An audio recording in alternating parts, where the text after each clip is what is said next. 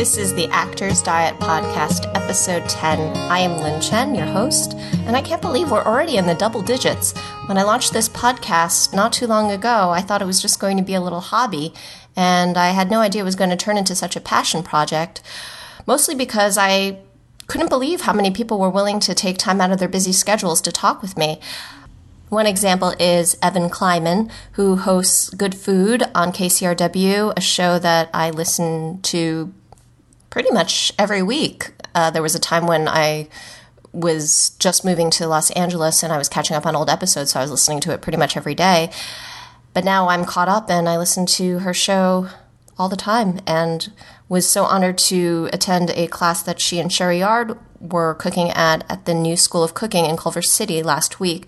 And I ate this amazing duck fat chicken pot pie, which was the best chicken pot pie I have ever eaten.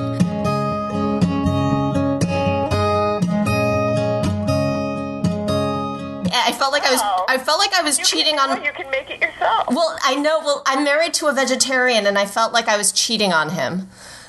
so funny. But um but yeah, let's talk let's talk pie because I know you have the pie contest coming up on September 7th yep, and people have until the 1st to enter, is that correct? that's right. Okay, I remember in 2009, was that your first year? Yeah, 2009. 2009 was the beginning of the Pie a Day craziness. That was the first year where I made this promise to myself at the beginning of the summer that I would bake a pie every day, and to ensure that I actually did it, I foolishly made the promise in public on the Good Food blog. and 65 pies later, it sort of took on this life of its own. My God, I just rem- I remember um, I remember listening to you talk about that, and uh, I convinced my friend Mayuka to enter her pie, and it placed in the top five, and I thought that was just she she was so happy to I um, mean, th- you know, LA is not a little village. It's not a little town, and I think there's part of interacting as a community that some of us haven't ever experienced before. yeah So the fact that we decided to do this pie contest and that it's grown so much over the years has just been fascinating to watch and really wonderful to taste, I have to say. yeah I think you know people who ordinarily like myself probably would have never thought of baking a pie want to rise to the challenge in a in a forum like this. Yeah, absolutely. And it's sort of the, friendliest way you can do it. I know a lot of girlfriends got together and decided that it would be a, a team project and started, you know, they start testing recipes early on in the summer and then they finally decide what they're going to enter. Yeah, how fun. Yeah, definitely fun. now, how do you prepare your um, palate and stomach for an event like that? I mean, that is that those are a lot of pies to judge.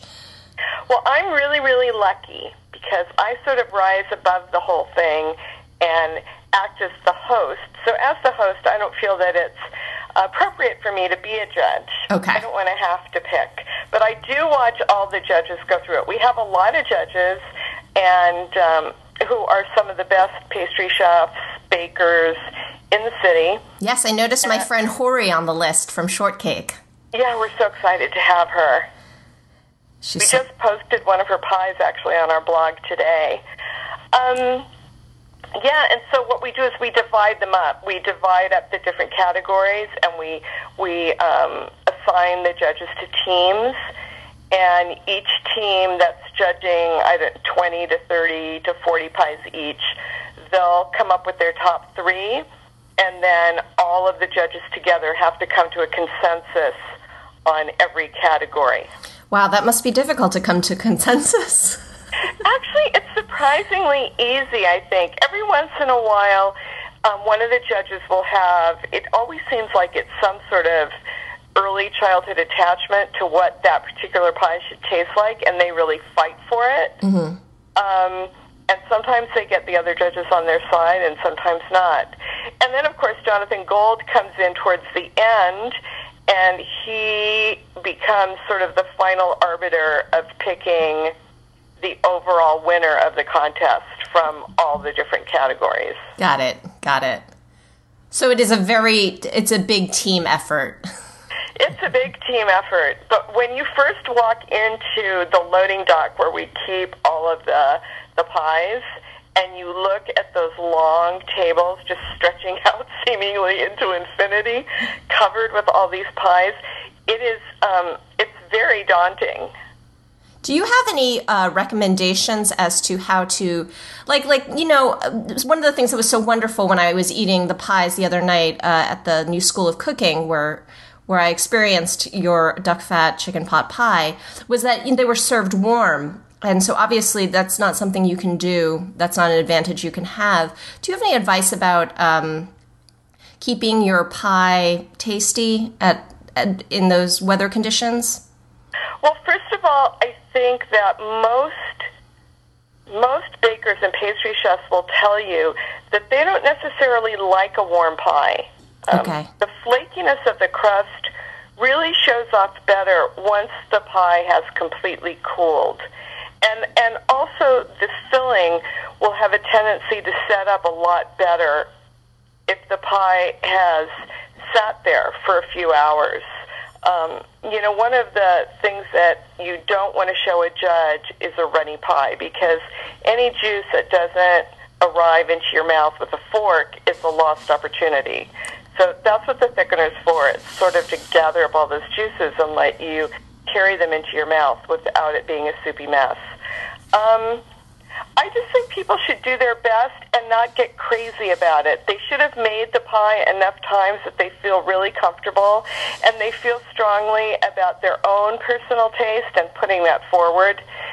Having said that, I will say that the judges probably prefer a less super sweet pie mm-hmm. unless it's meant to be a confection. Got it. Um, and uh, and often I think home bakers tend to make things a little too sweet. Okay. Do you have you ever heard of somebody with incredibly natural talent who just made a pie for the first time, submitted it, and uh, and placed, or is no. that just no? Yeah, that's not going to happen. no, because pie. The thing about pie that I find so fascinating is I really feel like it's the gateway to food craft in a way because it's the perfect example of how repetition will lead you to mastery or at least to a better place down the road um, in your own sort of pie voyage. It, it's I think it's so much to expect yourself to make a pie once and have it be great. I mean, that's why I did that pie a day challenge for myself. I wanted to up my pie game, and I knew that the only way I would really do it was if I was doing it every single day for a while. Yeah. Who did you find to um, to help you eat those pies? Well, I'm very lucky because here at KCRW there is no lack of willing mouths. are you... Most offices are very, very happy to not only sort of embrace any effort that you make. I, I don't think there's any pie, no matter how bad, that doesn't have an audience. But also give you their little critical um, slant on what you made. Are you at the point now where you've eaten so many pies you don't waste your time with a bad a bad one? It depends on the situation, yeah. which I find myself. But yeah, you know, it's it's um but I'm I'm uh, the flip side of that is I often find myself in a situation where I feel like I must eat that pie, where I want to eat that pie. It's a it's a challenge you're willing to rise to. Absolutely. you mentioned um, eating breakfast pie, and I'm wondering what breakfast pie looks like. Well, to me, I I really love pie, but I'm not a big dessert eater in the sense of I didn't grow up eating dinner and then having to, and then having dessert at the table. Dessert was something that we ate like as an afternoon snack or maybe later in the evening after dinner. Mm-hmm. And I love pie so much that I just feel like why should it compete with the additional calories of dinner. So either if I've made a beautiful pie and I know I want a nice healthy slice, I'll have a very light salad for dinner and then I'll eat the pie. Yes. Or, and this happens much more often, especially with fruit pies, I will make the pie in the evening and then in the morning I'll have a pie with coffee. Because who doesn't love pie and coffee? Oh, that sounds amazing. so it, it's it's more along the lines of a sweet pie that you prefer for breakfast um, as opposed to a savory one. Yeah, because I mean, after all, think of what breakfast is. It's you know a little bit of carbohydrate, sometimes some fruit. It's sort of like a smoothie in a different form. Think of it that way. That you've added a little wheat. Yes. butter too. Speaking of which, have you ever tried a gluten free pie that you were happy with? Yeah, actually, I have. You know, gluten free pies are really, um, I think, have come a long way because the different mixes of gluten free flours have come a long way. And uh, as long as you don't expect it to be exactly the same, it can still be really good. And I actually think gluten-free pies, the texture that the pastry has is really perfect for that breakfast eating pie. Mm. They're, they're quite good. I know you have a vegan section this year in the pie contest. Is there a gluten-free one as well? Um, there's not a gluten-free category, but I will wager that some of those vegan entries might also be gluten-free. I'm very curious to see what they're like. Yeah, and and raw pies as well, I would imagine. Yeah, maybe. raw pie crust. I'm um, you know, I'm wondering for my own curiosity if anyone's ever called you Evan Pieman because one of my favorite characters growing up was the purple pie man of Porcupine Peak from Strawberry Shortcake. No, nobody has, but I'm sure now they will. Evan Pieman. Um, that that brought me to thinking about purple pies and what purple pies would look like. Um, either a grape pie or, or maybe even a fig pie. And I realized I've never heard of these kinds of pies. Have you? Oh, yes. There's a. Grape pies are actually one of the types of pie that has deep roots in America. And um, there a lot of people make Concord grape pies, mm. which is sort of an effort because you have to slip the skins off and then boil the skins with the insides and then strain the whole thing.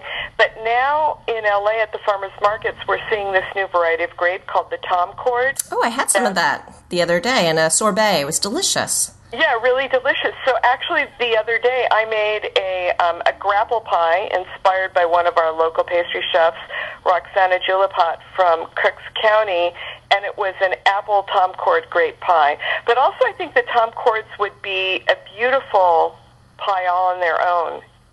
Hmm. And and fig pies? Have you ever had one of those? Figs? Yeah, I have. Um, figs are so interesting, and it's interesting to me how people use them. Often they're combined with other fruit, or they're presented in more of a tart form. The way I did it, um, I think back in 2009 is I took the skins off and then I just smushed them down with the tines of a fork and added confectioner sugar, which has a little bit of cornstarch in it. Mm-hmm. So I didn't have to cook the figs, and the, the sugar and the cornstarch in the confectioner sugar just kind of held it together. And I made a puff paste bottom, and then just and baked it off separately, and then just slathered the um, the fig puree on top It's really pretty. That sounds absolutely delicious. And oh man, my um, I just ate breakfast and I'm really hungry again. Um, I was wondering if there were places because I know that you know when you when you don't have time to make a crust, which I feel like may never happen for me, I'm, it's sad to say, but one day, who knows? Who knows? One day. Um, I know that there's many places where you can buy pre-made pizza dough. I'm wondering if bakeries would let you come in and say, "Could I get some of your pie dough?" Does that exist? I don't know. It's a really good question. But I will say that I, I think one of the pre-prepared pie doughs that I, I like and doesn't have a lot of really weird ingredients is the one that you find at Trader Joe's. Oh, really? Yeah, it's really quite good. Um, also, if you um, would like to take a stab at learning how to master the pie crust, I, I just launched um, a class on craftsy.com. Oh. That's two hour long form video to teach you how to master the pie crust. That's amazing. Wait, so you're gonna ha- so you can watch you and bake a pie simultaneously. Right, you have total control over the class. You can stop it and start it. It's yours forever, and you get to interact with me. There's this whole homeroom situation that allows you to um, interact with me and other students, and then also post your efforts so that um, we can discuss them. That sounds amazing. I, although, although I ha- I'll have to, um, you know, keep my hands. I, I'll have to have a, a rag handy so that I can, you know, press pause a lot while I'm while I'm Aren't we all doing that these days? Yes. Laptop. Uh, one last question. Um, I one of the one of the last meals at uh, Angeli Cafe um, that I had was your double pizza pie. Oh yes, the Maradona. Yeah, that was that was incredible, and I'm wondering if you consider pizza part of the pie. Is that part of the pie contest? Um, you know, I find it really interesting that nobody's entered a pizza-like thing in the savory category. That is interesting. Ever in the five year, in the four years at least. No, never. Hmm. September first. salute to pizza flavors. Have the savory ones been more uh, quiche-like, or No, I think they've been more. In, well, yeah, definitely we've had quiche-like ones, and we've also had a few English-style meat pies, mm-hmm. and um, and some galettes with a lot of beautiful roasted vegetables inside. We're always in, incredibly curious to see what the savory category will bring. yeah, is it a popular one, or It's getting more popular every year. have you had a savory nut pie? Oh, that's an incredible idea. I never have. I'm going to figure out how to make one. Oh, now. Oh, I can't wait. You can call it the purple pie Kleiman. I'm just trying to figure out a way that you can be called Evan Kleiman. You mean Evan Pieman? Oh, Evan Pieman. Sorry, yes, Evan Pieman, with the with your nut with your savory nut pies. Um, Evan, this has been such a joy. Thank you so much for taking the time, and I can't wait to uh, to participate in the in the contest. Not not by um, not by entering a pie, but by just c- going and watching. Um, do people who get to go do they get to eat the pies? Yes. Yes. Because um, each baker who enters is asked to make two pies. One goes to the judges, and one goes to our sort of celebration area, uh-huh. and they serve the pies. So people who come, it's just an incredibly fun Southern California day. Some people bring blankets. We're in this really nice lawn area at LACMA, mm-hmm. and and people just go round and round the tables and eat as much pie as they can. Wow. So that I, I would assume that the really popular pies go fast. So you- maybe you want to come early, or Well, it's just really nice to hang out and just make a day of it. Go to the museum and uh, check out the Big Rock, and um, and then come over to our side where we are on the lawn, and maybe have a little picnic that you've brought, and then have some pie. Do you, I know you like coffee with your pie? But are there any other beverages you like uh, pairing with your pie? Well, you know, I recently did a collaboration with um, a local brewery from in Orange County called the Bruery, and we came up with a pie beer called Windowsill that is going to be released soon. Wow. Where can we get it? Um, you can go to the bruery B R E U or B R U E R Y dot com and see where they're going to be having it. It's a very limited run, and uh, it's rhubarb raspberry wheat. That sounds delicious. I don't even drink. I don't even drink beer, but I might for this. Good, that's what it's for. I was next to wait in line to be your silly good Valentine. I took a number and it started with nine, and ended in letters I couldn't define. Thank you, Evan, for that interview. And also thank you to Goh Nakamura, who's providing the music for this podcast episode. The song is Surrogate Valentine, the title track from the movie that he and I did together called Surrogate Valentine. Um, you can, I think you can watch it on Amazon now. That's where it's available. Uh, the no, actually, you can watch it on Netflix, and the sequel to it, Daylight Savings, is available on Amazon. That is the situation with that. And um, I'm just going to close this podcast episode with a reader question. It comes from Lindsay, and this is what she asks. Hi, Lynn. I am, if you'll let me, going to please ask to pick your brain on the subject of blogging. I've been an avid fan of yours for years now, and I am steps away from ordering the Blogger to WordPress plus purchase of domain and setup from Blogalina. However, then my husband brought up last night the following questions. How many people do you have currently visiting your blog, and how will we make back the money on paying for the domain each year? I only have about 100 visitors a day. Now, I believe a lot of that is because I've made a few early blogging mistakes and need to work to edit my content and look. However, I'm not really selling anything either. I don't want to make a bunch of bucks by opening my own site. I never started because I wanted to make money. I started because it was a fun way to share our adventures. But can you make the money back? At least 80 a year or so. I don't at least 80 a year so I don't pay out of my pocket for running a blog that used to be a free endeavor. I would sincerely appreciate your honest advice. This is going to be a big change for me, but I don't want to put my family in the hole because of it. I hope I'm not bothering you with this question. I simply felt if I asked and you had time, you would answer honestly. I would sincerely appreciate any thoughts you have on the matter. Okay. Lindsay, thank you for writing and for reading. And I'm I, I'm always really happy to get letters from from readers, and I apologize that I can't respond to them all.